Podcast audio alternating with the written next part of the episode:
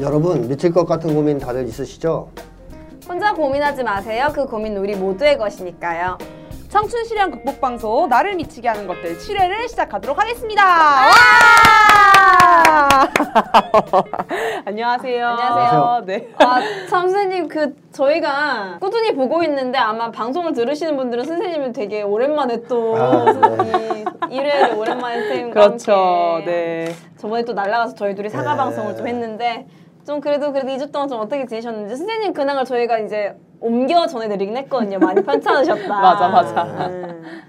뭐 아무래도 좀 메르스를 앓다가 살아난 것 같은 느낌도 들고 굉장히 심한 독감이라서 어. 지금 생각해보면 어, 이거 혹 메르스 아니었을까? 어. 막 이런 의심이 들 정도로 어, 네. 굉장히 심하게 아팠잖아요. 그래서 뭐 지금은 살아나서 돌아다니는 정도는 됐으니까 일할 정도는 됐으니까 좀 다행. 그런 정도입니다. 다행입니다. 칠월 달에 네. 다 메르스 때문에 강연 취소됐다는 얘기가 있었는데 네. 대중 대중 모임 같은 게 막 취소돼가지고 네. 칠월이 조금 어... 이제 책 쓰기가 좋은 어... 한 달이 될 것 같습니다. 솔직히 좋으세요, 싫으세요? 좋은데. 아, 좀, 좀 좋죠. 아, 좋아요? 그동안 너무 많아가지고 아... 좀 힘든 게 있었어요. 그래서 음... 체력의 한계 때문에 음... 아프지 않았나 싶기도 해서. 그 다음에 출판사가 워낙 괴롭혀요. 아 음, 먼 걸 빨리빨리 안 주니까. 아, 지금 무슨 책 쓰시는 거예요? 아, 이제? 이제? 이제 뭐 써야 되냐면 어, 아이들, 놀이. 아이들 놀이? 아, 놀이가 왜 이렇게 중요하고 어릴 때 애들이 왜 한국에서 지금 힘들게 자라느냐. 어, 애들한테 자유를, 자유를 줘야 된다. 음... 뭐 그런 내용의 책을. 오, 진짜 재밌겠다. 네, 좋네요. 아주 동의합니다. 우리가 노는 거는 다 타당성이 있는 거야. 그렇습니다. 네. 네. 우리는 아이니까. 알겠습니다. 어떻게 지냈어요, 지라프? 저는 지금 막 생각이 들었는데 이 메르스 잠복기가 십사 일이라고 하잖아요. 네. 그래서 이 주 전에 선생님을 만났잖아요. 그래서 잠복기 십사 일이 지나고 제가 어제 그렇게 아팠어요. 그래서 너무 아파서 회의도 빠지고 했는데 저는 고열까지는 안 났는데 너무 이 막 몸 막 몸이 으스스춥고 목 목부터가 아프더라고요. 그래서 아 이게 메르스인가 괜히 무섭더라고요. 괜히 이게 사실 병원을 일부러 안 갔거든요. 무서워가지고 나 같은 사람이 시민의식이 떨어지니까 동아일보에 그게 써 있더라고요. 정부 탓만 하지 말고 시민의식 높이자 뭐 이런 게 있었는데 아무튼 전 무서워서 병원 안 갔는데 다행히도 몸살 감기약을 먹고 한숨 푹 자고 나니까 목만 지금 조금 안 좋은 상태고 좀 괜찮아져서 메르스는 네 아닌 것 같고요. 어, 내일을 했는데요. 좀 다 벗겨져서 다 지웠습니다. 두 개 두 개씩 빼고. 네, 저 태연이랑 같이 했었는데 네, 아무튼 또 지웠고요. 어, 또 재미있게 여름 바캉스 맞이 샌들도 좀 사고 옷도 좀 사고 했습니다. 음. 여러분 여름 맞이하세요. 변혜가 아픈 게 확실한 게 오늘 생눈이에요. 아, 맞아요. 저 지금 화장을 해야 되는데 화장을 하니까 진짜 뭐 얼굴이 다 일어나더라고요. 진짜 몸이 안 좋은가 봐요. 이게 화장독으로 다 반응을 하는 것 같아서 네, 생얼이지만 봐주세요. 예쁘게. 어, 창피해. 저는요. 전 너무 아파요. 체력이 요새 한계가 오고 있어요. 미쳐버릴 것 같아서. 왜 이렇게 아파 우리. 아 그래서 회사에서 너무 졸아요. 아 우리 맨날 그분이 오신다고 표현하거든요. 회사 사람들끼리 아 졸릴 때마다. 아 근데 그분이 요새 저랑 아주 짱치는 제 옆에 붙어있어서 오늘도 이제 하루 종일 좀 골골대다 왔는데 어쨌든 제 뭐 근황 중에 가장 큰 거는 원래 핸드폰을 방송할 때 책상에 못 올리게 하는데 제가 오늘은 좀 올렸습니다. 왜냐면 제가 앱등이의 세계로 들어갔거든요. 앱등이 잘 못 알아들으세요. 제대로 설명해 주세요. 그 아이폰을 제가 샀습니다. 아. 사실 위약금 십육만 원에 할부금 오십오만 원이 남았는데 또 제 액정에 갈려가지고 저는 핸드폰을 그 약정 꽉 맞춰서 쓸 수 있는 유전자가 아. 없는 사람이었나 봐요. 그래서 이걸 좀 갈았고요. 네. 나머지는 좀 골골대면서 지냈는데 그래도 뭐 뜻깊게 좀 지냈었고 이번 주말을 좀 푹 쉬어가지고 다음 주에는 좀 활기차게 있게, 활기차게 네. 좀 보내봅시다. 해보려고 하고 있습니다. 좋습니다. 네, 그래요. 그래서 뭐 사과 방송을 우리가 했었었죠. 네. 뭐 당시에 많이 참담하게 했었었는데 우리 잘했어요. 음, 네. 그렇죠. 그래도 한 번에 오케이 했지 않습니까? 어, 그렇습니다. 네. 그래서 뭐 이 정도 근황을 좀 이야기하는 걸로 하고요. 본격적으로 오늘 스피드 스피드하게 시사 이슈 여기 이슈 시간입니다. 네. 자, 육회 아유 뭐라고 하나요? 육회가 먹고 싶나요? 그 말이 혼나오지? 정신 차리세요. 네, 네. 시사 이슈 여기 이슈 시사를 통해 우리 사회를 분석해보는 시간이죠. 네. 그래서 이번 주는 조심스러운 주제입니다. 사실 이전까지 많은 사람들이 선생님께 이 주제를 다뤄, 다뤄달라라고 부탁을 했었었는데 선생님이 한 사람을 분석할 때는 어, 공부도 더 많이 하시고 시간적인 투자가 더 필요하다고 하셔가지고 어, 하지 않았는데 오늘은 이 사람의 이야기를 안 꺼낼 수가 없습니다. 비읒, 비읒, 히읗 그분 얘기하는 건가요? 아, 그렇죠. 아. 그, 요새 그 프로듀서라는 이게 유행이지 않습니까? 네, 김수현 하면 대표적인 드라마 뭡니까? 별그네. 하지만 우리는 별그네. 별그네에 대해서 본격적으로 이야기해보려고 합니다. 네. 뭐 지금이 무정부 상태다라는 이야기도 많이 오고 있죠. 막 그 네. 무정부 상태라고 하는데 그 무정부 상태와 지금 상태를 좀 비교해놓은 짤이 있어요. 네, 제가 일단 선생님 네. 얘기 말씀하시기 전에 짤을 한번 소개해드리도록 하겠습니다. 이게 또 우리 수, 아, 유군이 어, 영상으로 하시면 이 짤이 밑에 뜰 수 있다고 하는데 화면 전체로 뜰 거예요. 네네. 제가 한번 그래도 드시, 들으시는 분만을 위해서 알려드리도록 하겠습니다. 이 무정부 vs 박근혜 해가지고요. 혼란스러운가라는 질문에 무정부 상태 오였습니다. 박근혜 상태 매우 혼란스럽죠. 시민들이 불안해하는가? 무정부 상태 오였죠. 박근혜 상태 오입니다. 메르스, 세월호 이어서 세금을 걷는가? 무정부 상태 X고 박근혜 정부 오입니다. 그래서 이 짤들이 돌아다니면서 아 박근혜 정부에 살 바에 무정부 상태로 돌아가고 싶다. 무정부 상태에서 살고 싶다. 이런 페이스북 에스엔에스가 되게 많았었어요. 이런 짤도 좀 제가 소개를 해드렸는데 현 상태에 대해서 선생님 어떻게 보고 계신지. 제 이 짤이 어떻게 되, 생각하세요? 이 짤에 대해. 아, 뭐 맞는 얘기입니다. 아, 네. 제가 아, 아직 목이 완전 차라서 좀 그런데 하여튼 네. 강의 다니면서 제일 많이 했던 얘기 중에 하나가 한국의 이 집권 세력, 극우 보수 세력이 시대착오적인 집단이다. 음. 그런 얘기를 제가 많이 했잖아요. 네. 그러면 원래 이 사람들은 언제쯤 퇴장했어야 되냐면 최 아무리 늦어도 천구백구십일 년도에 소련이 망해서 냉전이 해체됐을 때 음. 이제 끝나고 집에 가서 다 이제 기저귀나 빨고 있어야 되는데 이 사람들이 한국에서만 유독 이 분단 체제와 분단 트라우마 같은 걸 악용하면서 음. 지금까지 버티고 있어요. 맞아요. 어, 변하지도 않고 네. 그 모양 그대로. 그러다 보니까 한마디로 시계, 시대착오적인 집단이 벌써 이십여 년 넘게 새로운 시대에 네. 예, 통치를 하고 있는 이 정말 비극적인 상황이 펼쳐지고 있죠. 네. 근데 이 극우보수 집단의 가장 큰 특징은 그래서 뭐냐 하면 무능력입니다. 음... 맞아. 너무 이, 무능력해 진짜. 이 새로운 상황, 새로운 시대에 맞는 통치, 네. 그 다음에 또 어떤 국민 서비스, 대국민 서비스 이런 걸 제공할 수 있는 마인드도 음... 실력도 없는 음... 그런 정치 집단이란 말이죠.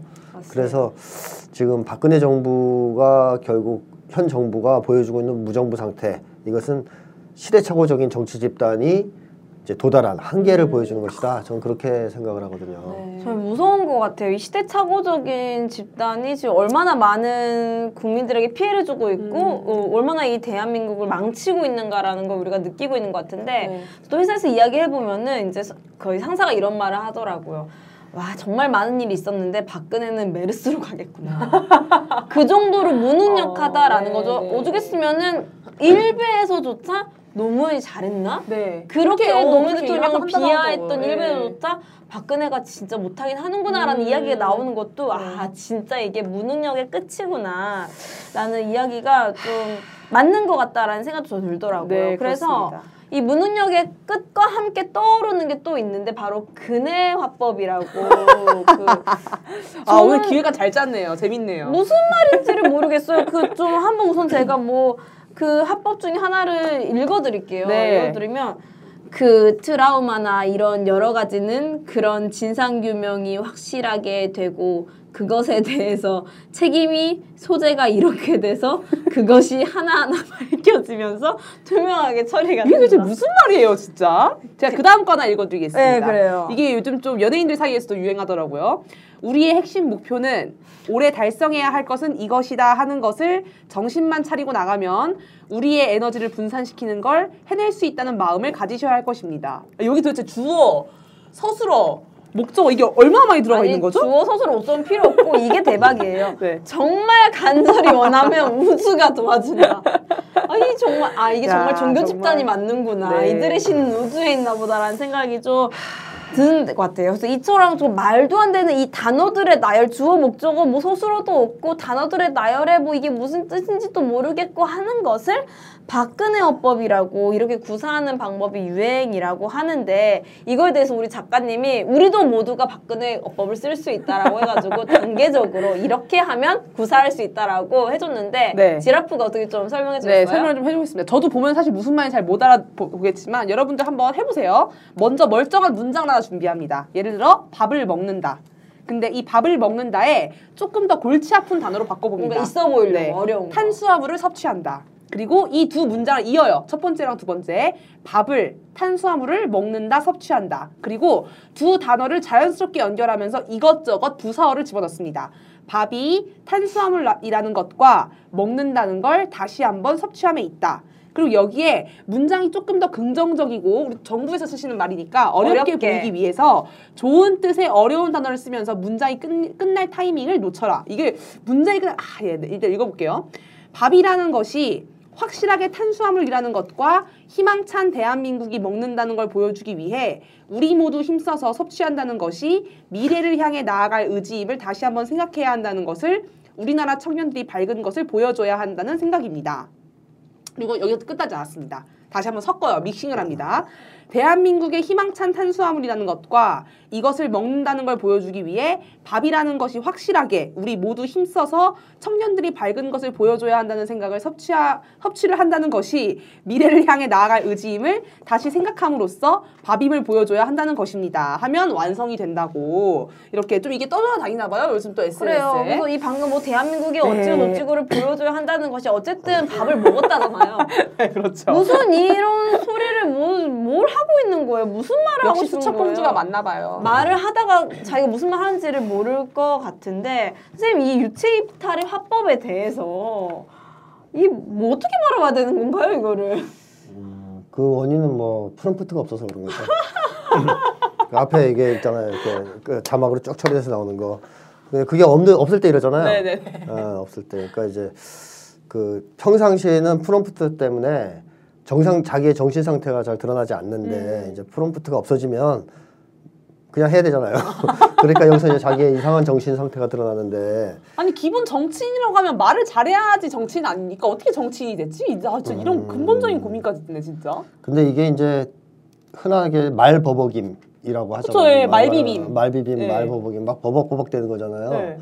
근데 이게 조금 심해서 너무 심하면 정신분열 증상이라고 어... 보거든요. 그러니까 아, 진짜. 논리가 비약화되고 네. 이제 노, 문장 구조가 깨지는 너무 심해요, 진짜. 현상이 나타나는데 네. 이제 뭐 박근혜 대통령이 정신분열이다 이렇게 보기는 좀 어려울 음... 수 있고 그건 증거가 없고 아직 네. 그리고 옆에서 더 자세히 검사를 해봐야 하는 거고 그거는 뭐 그건 아니겠죠. 근데 말 버벅임이다라고 했을 때 원인이 있겠죠. 네. 우선 뭐 제가 가상적으로 근거를 하나씩 지목을 해볼게요. 네, 그래서 네. 한번 뭐가 제일 큰 원인인지 한번 생각을 해보세요. 첫째는 원래 어눌하다. 음, 그러니까 타고난 천성이다. 그러니까 일단 원래 지적 능력이 네. 너무 이제 저급해서 네. 이 문장 구조를 정상으로 만들 수 있는 지적 수준에 도달하지 못했다. 또 옹개국어도 하시는 분인데? 어. 아니 서강대 출신이셔. 어, 그래. 네. 그러니까 그게 대학에 간다고 해서 똑똑한 게 아니거든요. 어, 그래서 일단 지적 능력에 문제가 있는 거냐? 전부 한 표요? 에, 네. 그냥 이제 그런 거, 그럼 막 그렇다면 진짜 심각한데요. 또 한 가지는 전형적으로 사람들이 말을 버벅이거나 이렇게 더듬거나 하는 네네. 것은 긴장된 상황의 아 표현입니다. 긴장. 그렇죠, 그렇죠. 네. 어, 대중에게 말을 하는 거, 스피칭하는 음. 거, 말하는 거를 무서워하고 두려워하는 것, 네. 혹은 뭐 그런 공개석상에서 말하는 것 자체를 굉장히 힘들어한다, 음. 긴장한다, 너무 과도하게. 네. 그럴 때 이제 말이 막 버벅임이 심하게 나타나죠. 네네네. 그게 이제 이유가 있을 수 있고, 그러니까 불안 수준이 높은 거. 음. 그다음에 마지막으로는 제가 프레시안에 인터뷰한 대목 보셨어요? 혹시? 네, 봤습니다. 네. 어, 사실은 제가 그 아까도 얘기했지만 인물 분석을 정확하게 하기 전에는 네. 웬만해서는 그 분석을 안 하려고 그러는데 음. 사람에 대해서 그냥 취재 와가지고 지나가듯이 물어보길래. 지나가듯이 대답했는데 네네네. 그게 다 녹취가 돼가지고 아 나가는 바람에 이제 그게 하나의 분석한 것처럼 실렸잖아요. 근데 제가 거기서 그런 얘기를 했잖아요. 사실 박근혜 씨는 대통령을 하고 싶지 않다. 어, 말 봤어요. 어, 대통령 네. 하기 싫다. 지금 원래 하고 싶었던 사람도 아니고 음. 지금도 하고 싶지 않다. 근데 한국의 수구보수 세력이 박근혜가 필요했기 때문에 음. 어릴 때부터 잡아서 지금까지 어떻게 보면 사육을 해가지고 음. 뭐 내보낸 것이다. 음. 얼굴마담으로. 네. 자, 그렇다면은 대통령이 하기 싫다라면 대통령 역할 자체를 수행하기 싫을 거 아니에요. 네네네. 네, 네.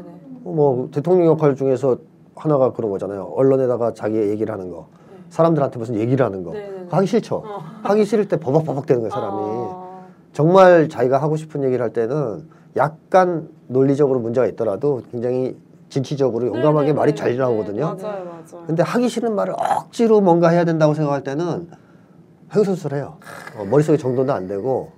그리고 할 말에 대한 관심도 아예 없는 거죠. 그러니까 음, 발표하기 네. 싫은 애를 밖에 나가서 음. 발표라 그러면 음. 진짜 버벅이잖아요. 이제 곧 울겠다. 그래도 울잖아. 우셨잖아, 악어의 눈물. 아, 음, 그래서 이런 견지에서 하기 싫어서 그렇다. 음. 어, 지금 대통령을 정말 하기 싫은데 계속 하려니까 음. 이게 한계에 도달해서 음. 이제 말이 제대로 안 되는 상황까지 왔다 하는 이런 세 번째 이유가 있어요. 네. 그래서 어때요? 뭐가 제일 중요한 원인인가요? 뭔가 이게 아닐까요? 원래도 조금 떨어졌는데 하기 싫은 거를 하다 보니까 대중 앞에서 긴장을 해서 버벅댔다. 아, 세 개다, 세 개다. 아, 콜콜 너무 좋아. 뭐 부정, 부정할 수 없는, 부정할 수 없는 아, 것 같아요. 그러니까 무슨 얘기냐면 네. 대통령 하기 싫은 건 확실해요. 제가 볼 때 네. 하기 싫은 사람이에요. 음. 대통령 하기 싫은데 해야 되니까 긴장되죠. 네. 어, 근데 지적 능력이 좋았으면 원래 똑똑했으면 어떻게 연기라도 하는데 그런 긴장된 상황에서도 말이 깨지지는 않고 그런 기본은 나갈 텐데 아. 원래 좀 떨어지니까 심하게 그게 이제 버벅이는 거예요 지금. 아 너무 웃겨 진짜. 아 너무 웃겨 정말. 아 네. 좀 쉬게 해줘야 돼요. 제가 제가 볼 때는 이게. 본인을 위해서든 국가를 위해서든 좀 쉬셔야 돼요. 아니 얼마 전에 다음 일 위에 박근혜 휴가 떴는데 진짜 어... 휴가 보내줘야 되나 봐. 아, 보, 아니, 휴가 아니 영원한 휴가. 영원한 휴가. 어, 그래서 본인은 하기 싫으니까 어... 지금 너무 힘들잖아요. 어, 맞아요. 그러니까 박 대통령을 정말 위한다면 우리 모두가 쉬게 어? 해드려야 됩니다. 아, 그게 모두를 위한 길 같아요. 대한민국 어. 국민 박근혜 대통령 모두를 위한 길인 우주를 게 위해서도. 우주를 위해서도. 왜 자꾸 우주를 건들까? 우주도 피곤할 것 같아. 음. 네, 좋습니다. 그래서 이게 정말 선생님 말씀대로 휴가가 필요한 게 이 메르스 사태는 어떻게 보면 국가 재앙입니다. 이 감기 영화를 계속해서 말하고 있는데 정말 무서워요. 네. 이번에도 부부가 노부부가 돌아가셨죠. 음. 그 간호를 하다가. 네. 그리고 이제 제주도까지 메르스가 퍼졌다 해가지고 제 친구들이 제주도 여행을 이번 주 토요일에 가는데 좀 걱정을 많이 하더라고요. 그래서 네. 국가 재하, 재난인데 이 메르스를 보고서도 유체이탈 화법을 하시더라고요. 그 뭐 변호사가 좀 읽어주겠어요? 네. 그동안의 여러 문제점들에 대해 국민의 불안함 속에서 어떻게 확실하게 대처 방안을 마련해야 할지 이런 것을 정부가 밝혀야 한다. 아니 본인이 정부 아닌가요? 그렇죠. 아니 이런 그리고 저 대명사를 쓰지 마시고 한다는 거지 만다는 거지 확실하게 하셔야 되는데 정말 이 유체이탈 화법도 문제지만 이왕 이렇게 메르스가 말 나온 김에 메르스 얘기를 좀 해줬으면 좋겠는데 사실 그 메르스를 보면은 무능력함이 정말 극치, 이 무능력감의 끝을 보는 것 같아요. 메르스 네. 사태가. 그래서 사실 그 유월 십오일에 미국에 방문해서 한미 정상회담을 할 예정이라고 했는데 미국에서 또 깠죠. 네. 오지 말라고. 네. 그래서 이제 이거 큰형이 까니까 갈 네. 수가 없죠. 네. 그래서 이렇게 좀 까이기도 하고 단순히 메르스 국민 건강을 떠나서 이 외교 능력에 대한 문제에 대해서도 어, 그 능력을 의심하는 국민들의 이런 목소리가 높아지고 있는 상황이거든요. 이 박근혜 대통령의 외교 수행 능력에 대해서 좀 어떻게 보시는지 사실 보수 세력들이 외교 능력이 뛰어나다는 걸 정말 많이 선 했었거든요. 맞아요. 아니라는 게 좀 드러나고 있죠. 지금 밖에만 나누잖아요. 이래서. 예, 하는데 선생님이 좀 어떻게 이걸 바라보시는지. 음, 오바마 그 측근들이 그 박근혜 정부의 외교안보팀이 지적으로 좀 떨어진다는 이런 얘기를 맞아요. 그 기사 봤어요. 그게 위키리크스에 네. 떴어요. 어. 그러니까 폭로가 된 건데 그러니까 뒤에서 그렇게 보고 있는 거죠. 한국 외교안보팀 바보, 바보들이다 이렇게 생각하는 건데요. 실제로 바보들이죠. 네. 그래서 박근혜 정부가 앞으로는 외국에 이제 나가긴 틀렸다. 음. 이 메르스 때문에 저희가 탄저균도 있죠. 아, 네. 그래서 이 한국이 좀 메르스와 탄저균 때문에 해외에 가고 싶다라도 이제 오라는 나라가 없지 않을까. 네. 뭐 이제 이런 생각이 들고. 병균 나라니까. 예, 그 병 자체가 어떻게 옮겨질지 모르잖아요. 네. 그리고 특히 윤창준 같은 놈도 나가서 누구 성추행하고 그러면 바로 옮을 거 아니에요. 그러니까 이거는 이제 외교적으로도 이제 거의 힘든 고립돼야 되는 상황까지 왔고 네. 문제는 이 박근혜 정부가 아까 얘기했죠. 제가 시대착오적이라고 그랬잖아요. 음, 네, 이 시대착오적이라는 것은 뭘 얘기하는 거냐면 시대를 못 읽는 거예요. 이 사람들이. 음. 그러니까 옛날에 조선시대에 보면은 명청 교체기가 있었지 않습니까? 네네네. 명나라가 이제 쇠, 쇠락하고 음. 청나라가 부흥하던 시기가 있었잖아요. 광해군 때인가요? 네네. 그래서 어, 네. 그때 이제 좀 똑똑한 사람들은 음. 명나라는 이제 끝났고 음. 청나라가 뜨니까 청하고 우호적으로 지내고 네. 명하고는 좀 거리를 두는 게 낫다. 음. 이제 더 이상 명한테 뭐 이렇게 우리가 신경 쓸 필요 없다. 네. 이런 생각을 해야 되는데 이 시대착오적인 꼴통들, 그 당시에 이제 음. 송시열 같은 이제 유학자들이죠. 그런 꼴통들은 여전히 명나라. 청나라를 오랑캐라 그러고 그쵸. 명나라만 좋아한 거예요. 음. 그러다 청나라한테 이제 결국 병자호란이나 네. 이런 걸 당해서 네. 엄청난 이제 수모를 겪었지 않습니까? 음. 그런데 이제 그거랑 똑같은 짓을 지금 사실은 박근혜 정부 하고 있는 거죠. 어. 그러니까 얼마 전에 뷰캐넌이라는 미국의 보수 정치인이 음. 네. 어, 미국이 역사적으로 볼 때 가장 최단 기간 내에 몰락한 제국이라. 어... 그러니까 초인류 강대국이지만 그 망한 시기가 너무 빠르다. 아, 망, 망한 아직 안 망했는데. 안 망했는데 망할 거라고 보는 아... 거죠. 이제 조만간 지금 거의 망했잖아요. 그쵸. 그러니까 역사상 가장 빠른 어, 시간 내에 망한 나라다. 이렇게 하면서 그 이유를 책으로 써서 냈는데 아마존에서 뭐 사위인가 뭐 이러면서 지금 미국에서 난린가 봐요. 어... 음, 파란이 일었나 봐요. 근데 그 사람이 한 말 중에 틀린 게 많지만 극우 정치인이니까 하나 맞는 거는 빨리 망했다는 거예요. 음, 그리고 그 속도가 너무 빠르다는 거죠. 어, 이 망하, 망해가는 속도가. 그래서 옛날에 이천 년대 초반만 해도 사실 미국은 유일한 초강대국이었죠. 네, 지구에서 네, 소련, 네. 러시아를 멸망시켜서 사회주의를 붕괴시키고 한마디로 세계를 자기 힘으로 제패한 그런 유일초 강대국이었거든요. 그래서 이천 년대 초반만 해도 어마어마한 기세를 갖고 있었죠. 음, 네. 예를 들자면 중국도 그 당시에 미국한테 얼마나 그 겁이 많았냐면 중국이 조금 말을 안 들으니까 마음에 안 들게 행동하니까 미국이 유고슬라비아를 폭격하면서 중국 대사관을 폭격했어요. 네, 네. 그래서 많이 죽었거든요. 네. 중국 대사관 사람들이. 그러니까 이제 중국에서 항의를 하, 했겠죠. 네. 어, 왜 그랬느냐. 네. 그러니까 미국에서 실수였다 그러니까 아, 그랬냐 이렇게 하는 정도. 어, 그러니까 어... 그 정도로 네. 마음에 안 들면 죽여버리는 거라서 어... 중국, 러시아 뭐 다 그때 서서 기었습니다. 네. 미국 앞에서 음... 쩔쩔맸어요. 그러니까 세계를 정말 자기 마음에 안 들면 마음대로 쳐들어가서 음... 전쟁을 일으키고 폭격을 하고 음... 하던 그런 유일초 강대국이 미국이 이천 년 초만 해도 그랬지 않습니까? 네. 근데 십오 년 지난 지금 동네 북이 됐잖아요. 쳐들어가고 싶어도 못 쳐들어가고 어, 못 쳐들어가고 매 맞고. 푸틴도 얼마 전에 그런 얘기를 했죠. 뭐 미국이 말 미국이 계속 우리한테 이러면 현대적인 무기로 공격할 수도 있다. 어... 이건 이제 옛날에 북만 하던 얘기를 지금 다 하거든요. 동네 저... 동네에서 그러니까 동네 북이 된 거예요 완전히. 이렇게 미국이 국력이 쇠진해지고 어... 쇠퇴해진 상황. 그렇다면 이제 명나라 꼴이고 이미 망한다는 건 네네. 눈에 확 보이는 거잖아요. 그러면 한국도 이제 친미 일변도의 정책은 음. 당연히 이제 하지 말아야 되는 것이고 네네. 이렇게 새롭게 변하는 국제 질서에 맞게 북중러의 동맹이 지금 제일 강력한 이 어, 축으로 부상하고 있거든요. 네. 러시아, 중국, 북쪽 삼각 동맹이. 그렇다면은 김대중 노무현 정부처럼 남북 화해를 추진해서 음. 그다음에 러시아, 중국과의 관계를 더 음. 발전시켜서 사실 대륙으로 진출하고 유럽으로 진출하고 맞아. 하는 거를 노려야 되는데 그래야 되는 상황인데 이 아둔한 아집, 아집. 어, 이 아둔한 집단은 그런 거를 볼 줄 모르고 아둔한 집단 어, 정부 집단이니까 어, 그저 그냥 미국만 아. 어, 믿고 따르면 될 것 같으니까 조만간 아, 신념 어디서 나오지? 어, 조만 정신병이죠. 신념이 아니라 어, 조만 조만간 이제 병자호란 같은 게 터지지 않겠느냐. 아, 어차피 결과는 똑같아요. 어느 상황이나 시대를 잘못 읽고 역사를 오판하면 병자호란 같은 비극을 당하게 돼 있습니다. 아니 그럼 다치면 우리 국민들이 다치는 거니까 전 그게 열받는 거예요. 그렇지 않아요? 그래 그게 세월호고 메르스죠 벌써. 아, 벌써 터지고 있는 거죠. 좀 이게 좀 차라리 약삭 빠르기라도 해가지고 국민 이익이라 좀 챙겼으면 좋겠어요. 음. 그런 사람이 물론 좋은 대표라고 오너라고 생각하진 않지만 좀 그렇게 생각하고 아, 진짜. 저는 또 더더욱 더더욱 문제가 되는 거는 제가 맞는지 모르겠어요. 선생님께서 들어보시고 이제 맞는지 안 맞는지 판단해 주시면 좋은데 이번에 메르스 사태가 좀 이렇게까지 퍼지는 게 박근혜 대통령이 지금 국정하면서 모든 보고를 서면으로만 받고 있다고. 이게 사실인가요?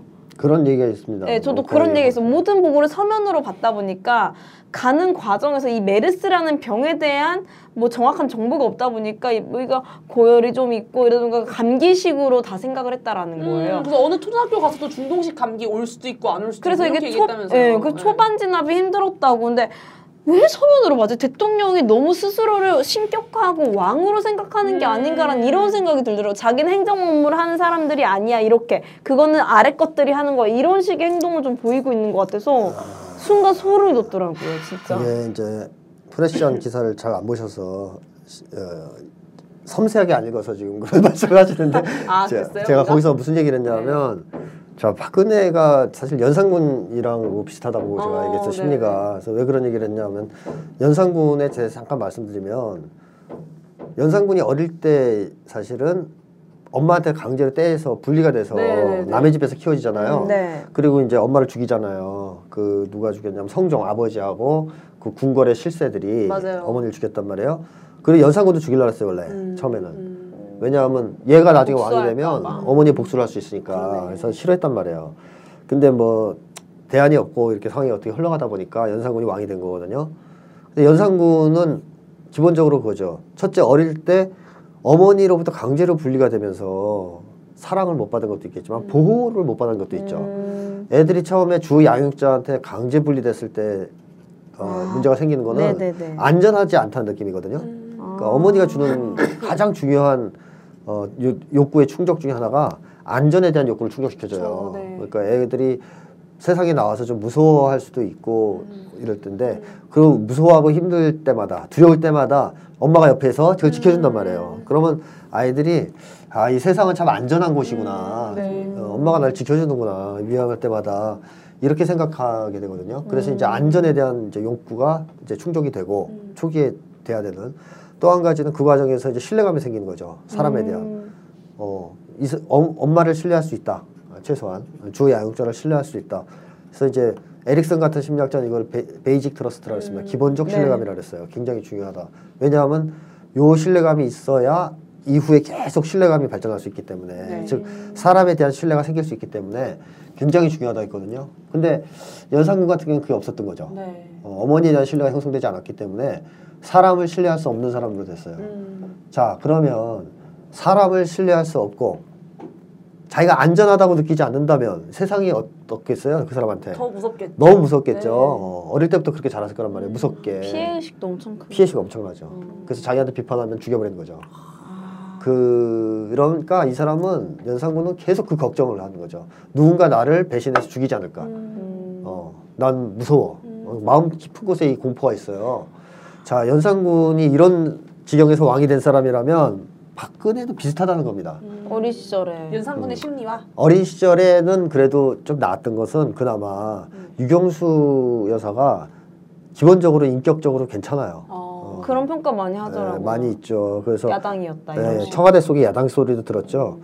그래서 유경수 여사는 괜찮아요. 건강해요. 그러니까 음. 박근혜를 어떻게든 보호하려고 했을 거고 잘 키웠을 거란 말이에요. 네. 좀. 네. 근데 이 아버지가 지금 문제잖아요. 네, 그렇죠. 아버지가 너무 어머니하고 사이도 안 좋았고 또 난폭했고 음. 음. 그러다 보니까 아버지에 대해서 무서워했을 거란 말이에요. 그리고 근데 어머니한테 이제 어머니의 보호를 받았겠죠. 그래서 그때까지만 해도 괜찮았을 텐데 음. 두렵긴 해도. 네. 어머니가 갑자기 빈, 어, 어, 돌아, 돌아가셨단 말이에요, 사고로. 그러면서 이제 아버지를 따라다니면서 갑자기 퍼스트레이드 역할을 수행해야 되는 상황. 하고 싶었겠어요? 못하고 싶, 안 하고 싶. 아, 정말로 딸을 사랑하는 아버지라면 그러지 안 시켜요. 생각해보세요. 내가 대통령인데 아내가 죽었어. 음. 그러면 딸을 어떻게 하겠습니까? 그때부터. 보호할 보호하고 안정을 취하게 해주고 어떻게든 잘 키우려고 하죠. 정치적으로 이용해 본 거네요, 딸을. 그러니까, 정치적으로. 네, 그래야지 그 딸을 끄. 쪽으로 맞지가 않네요. 사실 네, 왜, 왜 딸을 어, 끄집어서 그렇죠. 끌고 다니면서 퍼스트 레이디 역할을 시켜요. 저 어렸을 때 되게 멋있다고 생각했는데 그게 음? 되게 아닌 거네요. 아니죠. 아, 박정희가 긍정적으로 평가되기 전에. 어, 저는 오바마 했다면 절대로 그러진 않았을 거라고 음, 생각해요. 음. 적어도 딸을 그렇게 끌고 나와서 퍼스트 레이디 역할을 시키지 않았을 거라고 봐요. 그때 몇 살입니까? 청소년이에요. 네, 그렇죠. 청소년 때부터 그런 역할을 시켰으니 얼마나 힘들었겠어요. 그리고 아버지가 또 상냥한 사람이냐. 음. 그것도 아니고 나쁘한 아, 사람이란 말이에요. 그러니까 이제 무서웠겠죠. 그때부터 음. 세상이. 네. 그리고 하기 싫은 일도 해야 됐고. 근데 그 와중에 또 아버지까지 네. 사고로 죽었어요. 그러니까 그 어린 시절부터 누적된 공포가 극대화되는 상황이거든요. 네. 극대화되는 상황인데 여기에서 차라리 그냥 박근혜가 자, 그 자유인으로 살았다면 그냥 뭐 정치와 상관없이 그냥 평범하게 살았다면 음. 동네 아줌마처럼 음. 그랬으면 괜찮았을 텐데 또 그게 아니고 그때부터는 유신잔당들이 박근혜를 잡아가지고 얼굴마담으로 어 이제 잡고 이제 쥐고 안 놔준 음. 거죠. 안 놔주고선 계속 키운 거죠. 네. 키워서 나중에 아 얘, 얘가 써먹어야 된다. 어? 그러니까 정치를 하게 만들어야 되겠다. 음. 그래서 정치에도 입문시켰고 결국에는 박근혜 가문을 이제 밀어준 거 아닙니까? 음. 그래서 오늘까지 온 거예요. 네. 자, 그러니까 이 박근혜 씨는 연상군만큼 심하지는 않더라도 기본적으로 두 부모를 모두 총으로 네. 이제 저격당해서 잃는 이런 충격적인 사건을 경험했고 어릴 때부터 아버지의 관계에서 문제가 많았고 네, 네. 그리고 가장 사랑했던 어머니가 정말 의문사했고 사실은 네, 뭐 네, 이제 네. 뭐 의문이 많이 제기되는 것도 죽음이죠. 하여튼 그래서 그 모든 것 속에서 이 세상을 정말 무서워할 수밖에 없는 상황이에요. 어. 그게 이제 해결된 적이 없으니까 네. 그 심리적 상처가 네. 그런 상황에서 대통령까지 됐거든요. 네. 그러니까 자. 박근혜는 지금 밖에 나가서 사람 만나는 게 좋겠어요, 싫겠어요? 싫죠. 당연히 싫어요. 사람 만나는 거 싫습니다. 음. 사람 만나는 게 싫기 때문에 그런 사람이 있는 자리에 가서 말할 때 긴장하는 거죠, 과도하게. 음. 그리고 탄저균이나 뭐 메르스 같은 게 터지면 제일 먼저 청와대 열감지기 설치했잖아요. 네. 이해가 돼요. 이제 화가 나지만 국민들은 죽든 말든 청와대 먼저 어, 청와대 먼저 열감지기 설치한 거가 아. 말도 안 되는 짓이긴 하지만. 이해는 돼요. 박근혜 무서우니까. 음. 박근혜 그렇게 무서워한단 말이에요, 지금 세상을. 그러니까 보고서도 아, 진짜. 서면 보고를 받을 수밖에 없는 게 사람 만나는 걸 무서워합니다. 이, 그 무슨 연결은 되는 것 같아요. 대인공포가 있으니까 네, 사람 대인공포. 만나는 걸 무서워해요. 그래서 박근혜 대통령이 옛날에 대통령 되기 전에도 일정만 소화하고 나면 집에 치과했어요. 어. 일정이 끝나면 지금도 그렇지만 어. 일정만 딱 하지 절대로 사람 접촉을 안 합니다. 대중 접촉을. 어. 그리고 인해장막 속에서 외부인이 만나자 그래도 절대 안 만나줘요. 그래가지고 만날 수 없는 사람이었어요. 음. 지금도 뭐 야당 때도 그랬는데 지금은 더하죠. 그러니까 보고서를 구두로 뭐 대면에서 받겠어요? 다 서면으로 받겠지. 그러니까 이게 사실은 뿌리로 들어가면 연산군 같은 어떻게 보면 폭군이 등장한 것은 그 당시에 훈구파가 연산군을 망치면서 이용한 거 아닙니까? 네. 사육하면서. 네. 어? 그래서 지네들한테 필요하니까 그런 연산군을 왕으로 시켜서 뒤에서 배후 조정을 했던 거거든요. 그래서 그게 한계에 도달해서 연산군이 폭발해서 사실은 이제 폭군이 된 건데 네. 이것도 지금은 상황이 똑같다는 거죠. 한국의 극우 보수 세력이 박근혜를 사육해서 네. 어? 망쳤어요. 네. 완전히 인생을 망쳤어요. 정신적으로도. 그러다 보니까 지금 박근혜는 사람을 만나기도 무서워하고 음. 사람들 앞에서 말하는 것도 무섭고 음. 이런 심각한 상황에서 대통령직을 수행해야 되는 이런 상황이죠. 제대로 그 선생님 말씀 수구보 세력에게 이용당한 뭐 희생양으로 좀 봐도 무방할까요? 그럼 박근혜 그렇다고 대통령에? 봐야죠. 그러네요. 아 그래서 더다 보니까 박근혜 정부가 되면은 힘들 줄 알았지만 목숨을 잃을 줄 몰, 몰랐다라는 이런 의견까지 나오고 있는데 뭐 참고적으로 저희 또 작가분께서 그 김종철 자유언론 실천재단 이사장분께서 미디어 오늘에 기고한 칼럼 중에 일부를 좀 발췌를 해줬는데 이거 좀 읽어드리면 좋을 것 같아요. 좀 요약을 해가지고 그래서 뭐 가능하겠어요? 즉석 요약? 아니요. 아 그래요. 이분의 네. 그걸 좀 읽어드리면. 네. 나는 메르스 대란뿐 아니라 현재 한국이 안고 있는 중대한 여러 문제에 대처하는 자세 때문에도 박근혜가 더 이상 대통령직을 유지할 수 없다고 믿는다. 대표적인 사례 몇 가지를 들어보겠다. 첫째, 지금 전국이 몇십 년 만에 처음으로 겪는 맞아요. 가뭄으로 음, 극심한 고통을 당하고 있다. 이명박이 건국 이래 최대 공사라고 호들갑을 떨며 강행한 사대강 사업으로 만들어진 댐에 가둬둔 물이 아무런 구실도 못하고 있다면 박근혜는 마땅히 그에게 책임을 물어야 한다. 그러나 이 문제에 관한 박근혜는 철저한 레임덕이다. 네. 그러니까 전혀 책임을 묻고 있지 못하다는 네. 거죠. 분명히 새누리당계 다른 팀으로 알고 있는데 이것도 책임을 묻지 못하는 음. 거면 어, 능력이 진짜 없는 것 거죠. 같아요. 네. 그 다음 둘째, 비리종합세트라는 의혹을 사고 있는 데다 국회 인사청문회에서 불성실하기 짝이 없는 답변으로 일관한 황교안을 총리로 임명하려는 고집을 버리고 있지 않다. 뭐 우리나라 총리가 있었던 시간보다 없었던 시간이 더 많은 것 같은데 이것도 좀 문제인 것 같습니다. 네. 셋째, 지난 오월 이십팔일 주한미군 사령부는 보도자료를 통해 미국 군 연구소가 실수로 살아있는 탄저균을 주한미군 오산 공군기지로 배송해 요원 이십이 명이 균에 노출되는 사고가 일어났다고 발표했다. 세계 육십삼 개국의 팔백육십오 개 군사기지를 두고 백오십육 개국의 이십오만여 명의 군대를 주둔시키고 있는 미국이 왜 오직 오산기지에만 탄력윤을 보냈을까? 대통령은 당연히 국회와 함께 이러한 상황에 대한 대책을 협의하고 미국 정부에 엄중히 항의해야 하지만 아직도 굳게 입을 다물고 있다라는 게 좀 세 번째 이유입니다. 그래서 이분이 마지막에 박근혜는 지금이라도 진지하게 생각해야 한다. 내가 임기 말까지 대통령 자리를 지킨다면 나라와 결의가 어떻게 될 것인가를 이라고 좀 마무리를 제 생각에는 해주셨습니다. 네, 박근혜가 아니라 박근혜를 조종하고 있는 수구골통 세력이 진지하게 고민을 해봐야 된다. 아, 이런 말을 이게 좀... 박근혜가 퇴진한다고 될 문제가 아닙니다. 네. 맞습니다. 아, 극우보수 세력 불쌍하네요. 자체가 이, 이 시대착오적인 집단이 한국 정치계에서 사라져야 이게 해결되는 음... 문제예요. 하... 얘네들이 더 이상 집권하면 안 돼요. 얘네들 할 줄 아는 거는 종북사냥밖에 없잖아요. 그쵸. 어, 그거 말고는 그 완전 무능력자 아닙니까? 종북사냥꾼들. 종북사냥만 잘해요. 그거 네. 빼고는 아무것도 할 줄 아는 게 없어요. 네. 그러니까 사냥 이... 실력도 줄어드는 것 같던데요? 네. 사냥, 아, 사냥 실력은 이제 줄어드는 게 아니라 이제 효력이 떨어지니까. 아, 효력이 떨어지니까. 아, 자꾸 그 사냥을 남발하니까 네. 어, 이제 사냥거리가 없는 거죠. 네, 나도 종북, 너도 종북. 어, 네. 다 종북이 돼가지고. 그러니까 이런 말도 안 되는 집단, 그러니까 할 줄 아는 건 아무것도 없고. 네. 정치적 반대자나 건전한 비판 세력은 다 종북으로 몰아서 작사를 내는 이런 미개한 집단이 한국에서 정치를 하고 있는 한 이런 사태는 피할 수가 없어요. 박근혜 물러난다 그래서. 그렇습니다. 김무성이 하면 더 달라지겠습니까? 똑같죠. 어우, 더 끔찍해요 지금. 아. 네, 그쪽 동네는 다 똑같다고 보면 돼요. 김, 지금 김무성 되게 아닌 척하고 있는데 다 네. 똑같다는 거. 축구하셨던데 폭탄 네. 좀 하시고. 네, 다 똑같습니다. 극우 보수 세력 자체가 일단 이 낡은 정치 집단이 역사에서 좀 퇴장해야 됩니다. 빨리. 그렇습니다. 퇴장하는 그날까지 기도한다. 네. 아, 선생님 말씀이 정말 공감이 됐던 게 좀 마무리 좀 정리를 해보면은 시대착오적인 집단이 앞서 있는 시대를 앞서 있는 시대에서 주도적인 역할을 한다는 게 정말 끔찍하다는 걸 느꼈습니다. 어. 예를 들면 제가 아이폰을 샀잖아요. 또다시 자랑하는 건 아니고 저는 우리가 뭐 방송을 할 때 아이폰 카톡으로 주로 연락을 하는데 음. 선생님께서 안 사시고 삐삐만 차고 다니시면은 방송이 제대로 이루어질 수가 없겠죠. 마찬가지로 대한민국은 아이폰 쓰리지, 포지, 엘티이로 장착을 했는데 위에서 우리를 뭐 지배하려는 지배 세력들이 다 삐삐해서 벗어나지 못한다면 어떤 소통이 되겠습니까? 근데 아.